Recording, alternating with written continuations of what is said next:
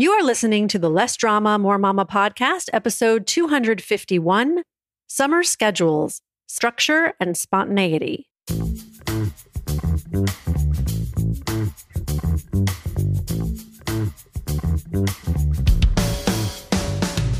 This is Less Drama, More Mama, the podcast for moms who want to feel calm, in control, and confident about how to handle anything life throws their way. If you're ready to go from feeling frazzled and disrespected to feeling calm and connected, this is the podcast for you. I'm your host, Pam Howard. Hi, Mama. Thanks for tuning in today. I know that school's already out for summer in some parts of the United States. My kids have just under two weeks to go. So they're studying for final exams, and then Dahlia will have what's called a moving up ceremony, where we'll celebrate her graduation from middle school. I can't believe I'm going to have two kids in high school next year. Amazing. Today, we're going to talk about structure and spontaneity in the summer. Most of us love the idea of summer vacation because we imagine that we'll sleep in. There's no homework to supervise or nag about. We can enjoy the outdoors, barring any thunderstorms or hurricanes, and we can be more lenient about routines. But let's face it, after just a few days or weeks, the excitement wears off and reality kicks in. Suddenly, there's more bickering among family members, constant complaints of boredom, and everyone's glued to their screens. That's why, even though summer is meant to be a break, a little structure can go a long way. It helps kids feel secure and grounded, especially when there aren't school routines anymore. Having some predictability with sleep and meal times promotes healthy habits and keeping up with chores and responsibilities teaches them to be accountable all year round.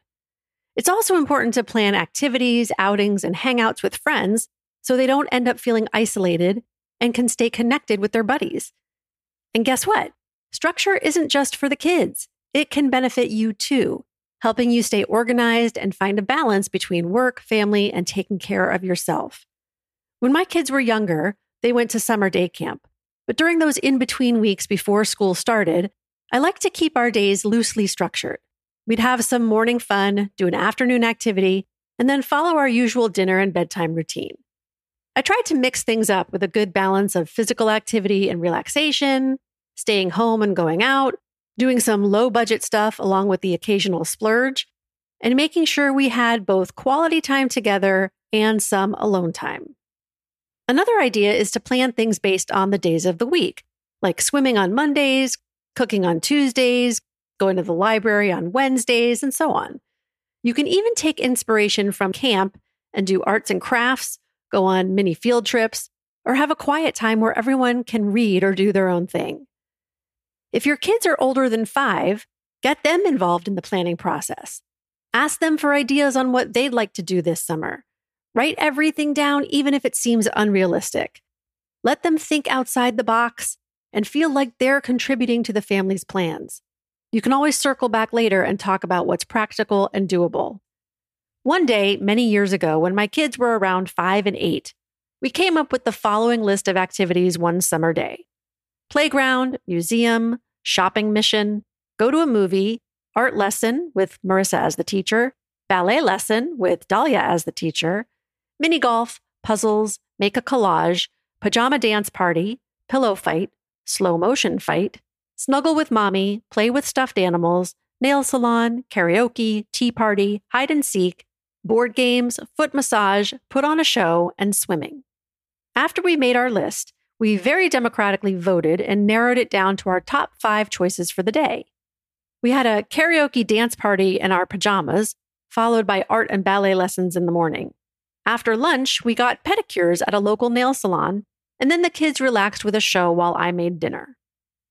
I ended up spending a majority of my time with them that day, but in my opinion, you don't need to, nor should you, entertain your kids or keep them occupied every minute of the day. Having less on the schedule during the summer months has its own set of benefits too, like giving you a chance to get things done or have time to yourself, and inspiring kids to entertain themselves. You'd be surprised by the creative ideas they think up on their own when they're bored. Having less structure gives kids a chance to recharge and enjoy a break from the pressures of school and extracurricular activities.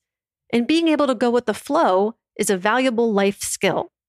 Spur of the moment activities can create lasting memories that bring families closer together. And spontaneity lets kids savor the simple pleasures of summer, like catching fireflies, building sandcastles, or drinking ice cold homemade lemonade. Of course, there's no right or wrong way to structure your summer, but my recommendation is to be intentional and make decisions ahead of time instead of reacting in the moment or not making any decisions at all, and then realizing the summer's over and you didn't spend your time the way you wanted. That's why this Thursday, June 1st at noon Eastern, I'm hosting a workshop called Summer Serenity Get Your Plan Done So You Can Have Fun.